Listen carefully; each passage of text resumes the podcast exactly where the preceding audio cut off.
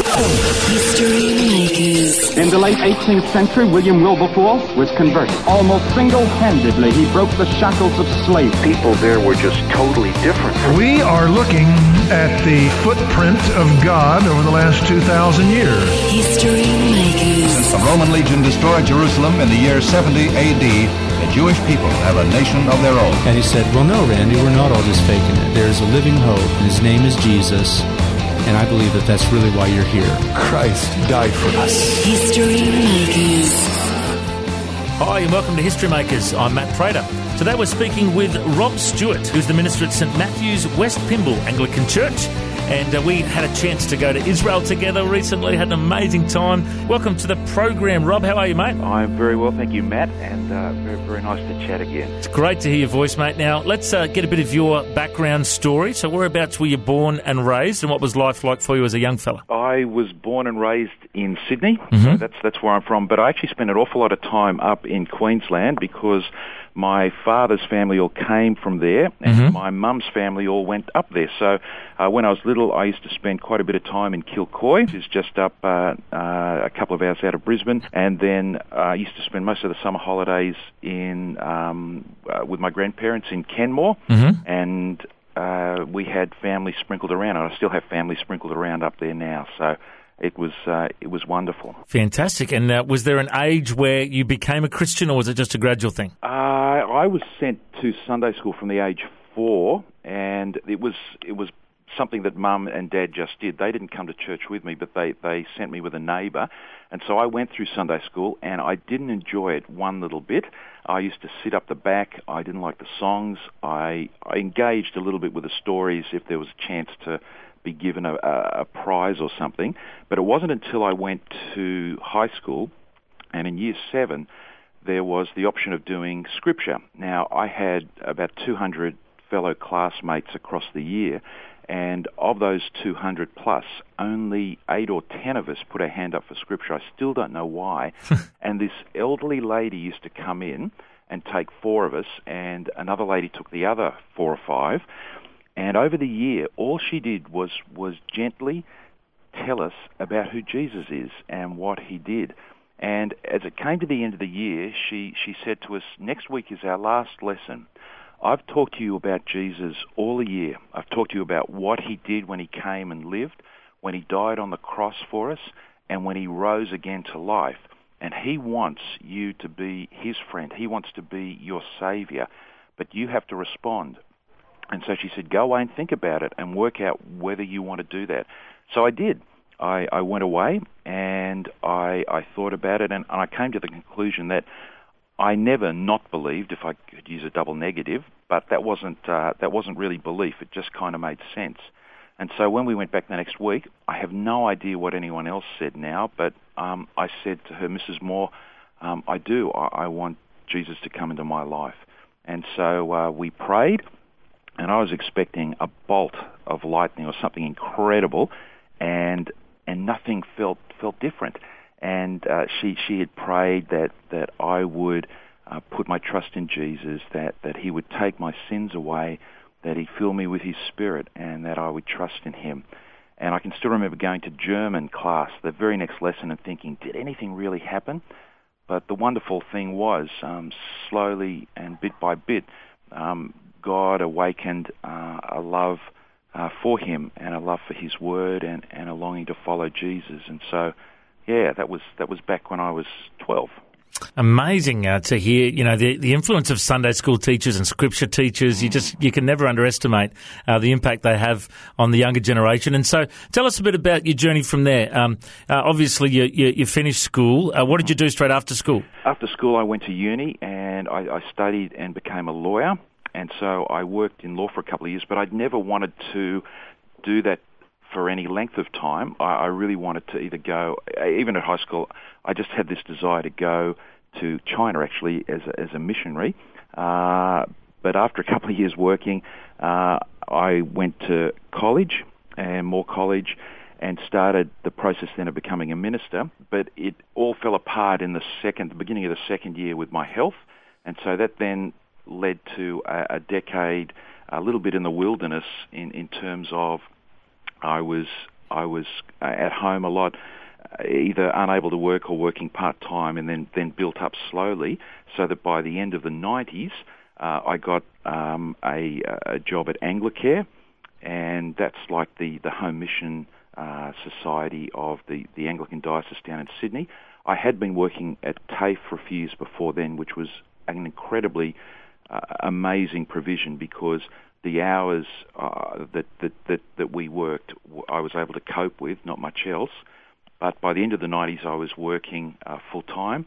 And then uh, the church we were at, which is St Matthew's at West Pymble, we were looking for an assistant minister. And I, I ended up being asked by some of the, the uh, people at church to put my hat in the ring. And so that, that took us a couple of weeks of real soul searching because I, I really thought that this was a door that the Lord had closed. And in the end, we, we said, okay, and went through the interview process and we were saying, look, please don't give us this, give me this role if because you feel, look, you know, we know Rob, we, we, we don't want to uh, have to say no to him. That would be hard and embarrassing because I, I was very happy at Anglicare and we were going to stay at church no matter what.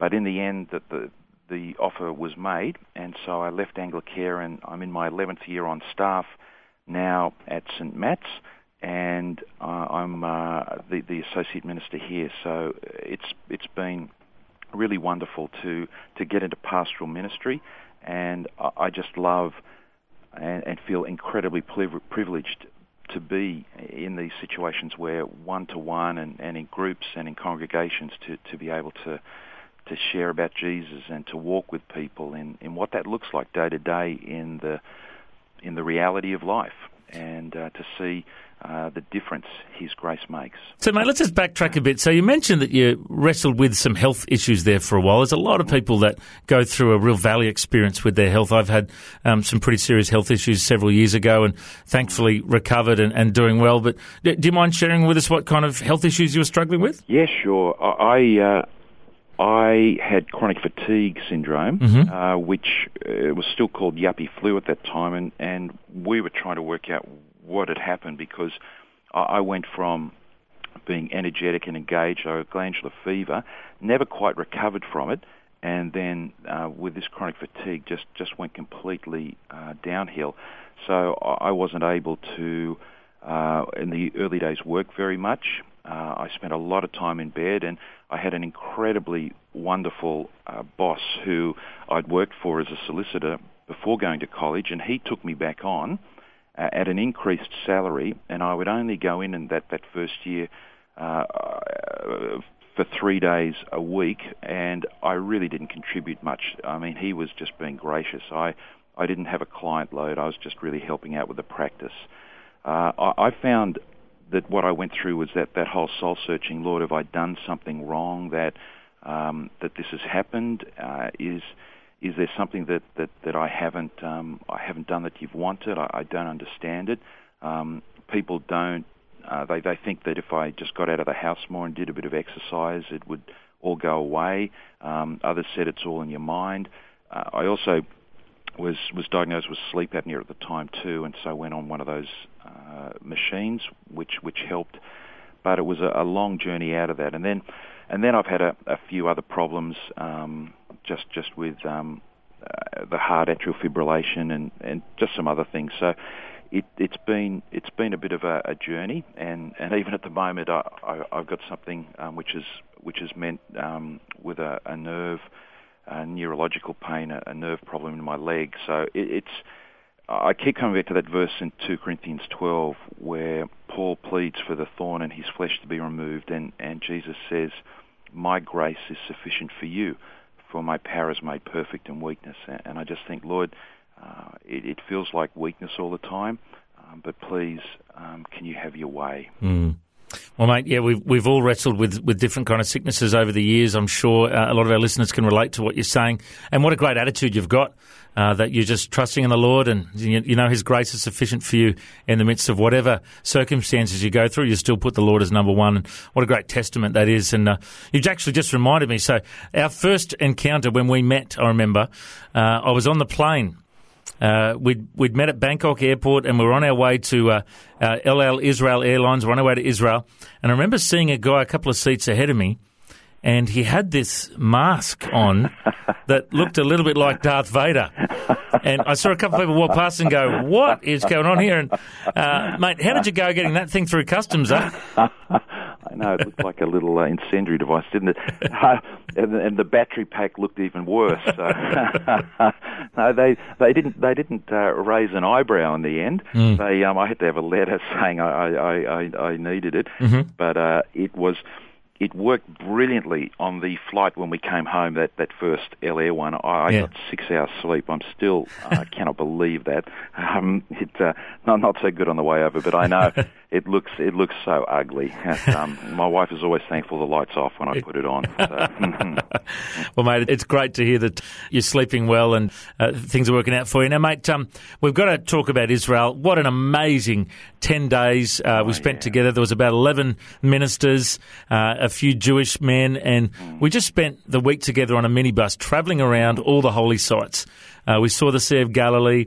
Uh, we saw uh, the the place where the, the Sermon on the Mount was preached. Uh, we got a chance to go down the Via Dolorosa and the old city of Jerusalem, the the, the Wailing Wall, uh, the Garden Tomb. Oh, the memories are coming back to me now, um, mate. Just tell us a little bit about um, how you've been impacted since your trip to Israel. it was one of those amazing things. It all happened with about a six week lead time for me. One one of the things I'd heard people say who'd been is it, it doesn't change your faith, but what it does is it really brings things to life. And and I, I just have to say, uh, I'm I'm still processing it because it was such an incredibly special time. I, I I was blown away by. I love the fact that there were uh, three Uniting Church ministers and and uh, well four because uh, Rob's wife was there. There were from Pentecostal ministers, uh, one Baptist minister, one Church of Christ minister, one Catholic priest, and me, an Anglican. And then we had uh, Stephen from Melbourne, who was uh, our travel agent, and he was Jewish. And then we had Joe and Azam, our driver, who were both Jewish. And it was it was just an amazing time. I, I just thought I I could not imagine um, getting to know a group of people so quickly, and just it just being so so special to actually share it with with everyone. So uh, it's impacted me because uh, it's funny. I, I I think of the things that um, that we've we've seen and experienced. So, for example, I'm I'm, I'm looking at a sermon at the moment uh, where the, the woman washes Jesus' feet with her tears and then dries them with her hair and pours perfume. And, and we went to this dinner on the Sabbath with a Jewish family. And we're told afterwards, of course, that her hair was all covered up by that wig and that her hair was only let down for her husband to see.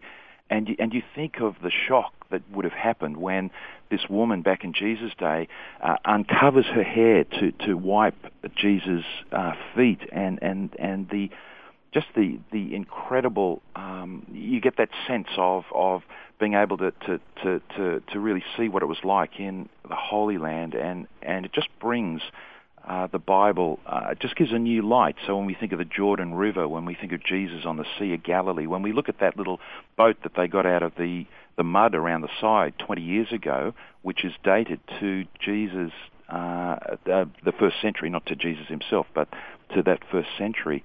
Uh, when, when, when you look at the, the mountains of Jordan in the distance, where, as he said, where we look down from the eight-sided church to see where Jesus taught, and the Sermon of the Mount, and, and you just can see uh, the images of what it must have looked like with the, the crowds just surrounding him. Um, I love too looking at the stones on the floors of some of the churches rather than the incredible mosaics above. Just thinking of the people whose feet uh, had had walked there, and and I think too, I was really struck when we went to the Church of the Holy Sepulchre there was that, that stone near the entrance that was supposed to be, you know, where Jesus, the place where he'd been prepared for burial. That impacted me with sadness seeing people lying down and putting items on it and we were told that they chipped bits of rock to take back home in the sense that there'd be any magical power or anything uh, like that, any superstition that would be able to be used rather than than to to know God's love Mm. in in His His His grace in Jesus. And so I- found it confronting, Mm. um, very confronting, and in in so many ways. It Mm. just uh, just made me realize it's not the places um, that, that that make anything real. It's it's the fact that, that that God sent Jesus, and so to actually walk. And, and when we went down and just walked past the pool of Siloam quickly as we went into the tunnels down the very bottom of the old Jerusalem, Yeah. and you think this has just been uncovered in the last few years. Yeah. Um, and you look, and where the man wiped, uh, washed off the mud when Jesus healed him, and and seeing where King David's old Jerusalem was, and, and you get that sense uh, of of you know of the history. Three thousand years ago, he was king there. Mm. I mean, I, I just it, it's I, and I love reading, you know, and you think I went there. Mm. I went to that place. I know what the countryside looks like. Mm. Um, that yeah, I just find it amazing. Well, it's mind blowing uh, to hear you uh, describe all those places. I can picture them as you say them, Rob, uh, and I'm sure uh, all of the other guys that went on the trip uh, have uh, been through the same. And I think we're all going back at some stage, taking a team with us uh, from our churches as well, which I'm looking forward to very much. Uh, now, mate, uh, the other thing before we go, you know, you've mentioned about how you came to Christ when you were 12. Uh, you've just been talking about how uh, you know people shouldn't be worshipping uh, the rock that Jesus uh, was body was laid on. They should be worshipping the rock Jesus Christ in a personal relationship. Um, Mate, would you just share with our listeners? There might be some that aren't Christians that haven't yet asked Jesus uh, to be their Lord and Savior. Would you just just speak to them? Just how would they do that right now? Absolutely. I I think the most wonderful message is that, that God has not left us alone, and every religion in the world is one whereby there's this sort of effort to bridge the gap between us and God, whether it's by trying to live a good life or trying to trying to do what we think is right and ethical. But the reality is when when people put a store in that that somehow when we die that God's going to say, I'm so pleased you tried your hardest, come on into heaven. He, he's not going to do that because what he wants is a relationship with us. He, he didn't send Jesus to deliver a letter saying, be good and try your hardest in life and that's enough. He sent Jesus to say, I love you so much, I'm not leaving you alone.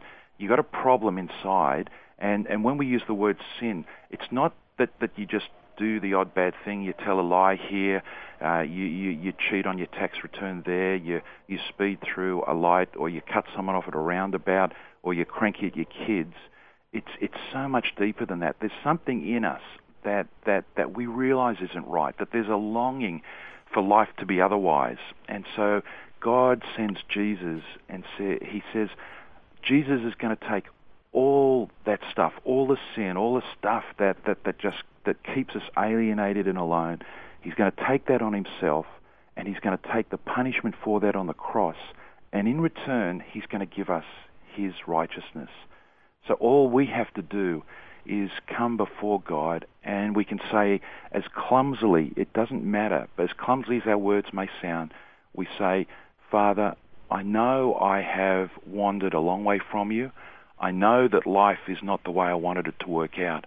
I know that I cannot know you on my own and I can never please you on my own. Thank you that Jesus came to bring me back to you. I accept him into my life and I thank you for your forgiveness.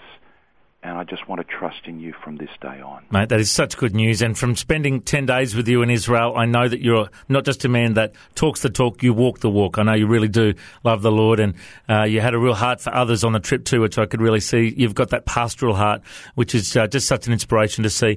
So we've been talking with Rob Stewart from St. Matthew's Anglican Church in West in Sydney. And uh, mate, it's been so good to catch up with you today. And I've got to say too, um, uh, we had a bit of a running gag throughout the trip where uh, we'd be having this beautiful meal together, beautiful main course, and then every now and then Rob would put his hand to his ear and he'd go, "What's that sound?" Oh, I think that's dessert calling. and then we'd go and get some dessert. And I've got to say, I've been doing that almost every night at home, and my wife just thinks it's hilarious too. So That's right. Without fail, it's called. call it's dessert calling. uh, well, mate, it's been so good to catch up with you again, and uh, um, maybe we'll catch up some other time. Maybe next year in Jerusalem, hey? That would be fantastic, Matt. Next year in Jerusalem. God bless you, Rob. Thanks, mate. Bless you too. Thanks for joining us on History Makers. If you'd like to listen to this interview again, just go to historymakers.tv. There you'll find links to Facebook, Twitter, and Instagram. You can subscribe to our iTunes podcast or check out our YouTube clips. And you can find out about History Makers TV. We are a faith based ministry and we appreciate every donation. You know, the vision of History Makers is to share the good news of Jesus Christ to the nations of the world. If you'd like to partner with us, send us an email info at historymakersradio.com. God bless you. Have an awesome day. I'm Matt Prater, and why don't you go and make history? History Makers. Order your flash drive with 20 of the best History Makers interviews now at historymakers.tv for just $19.95. All proceeds will help History Makers Radio and TV share the gospel all around the world. Order now at station sponsor historymakers.tv. You'll hear interviews from Mark Burnett, producer of the Bible series and Survivor, musicians like Paul Colman, Mark Schultz, and George McArdle from the Little River Band. Also, Kate Bracks, winner of MasterChef 2011, former Olympian Elka Whalan, and many more. Order now at historymakers.tv.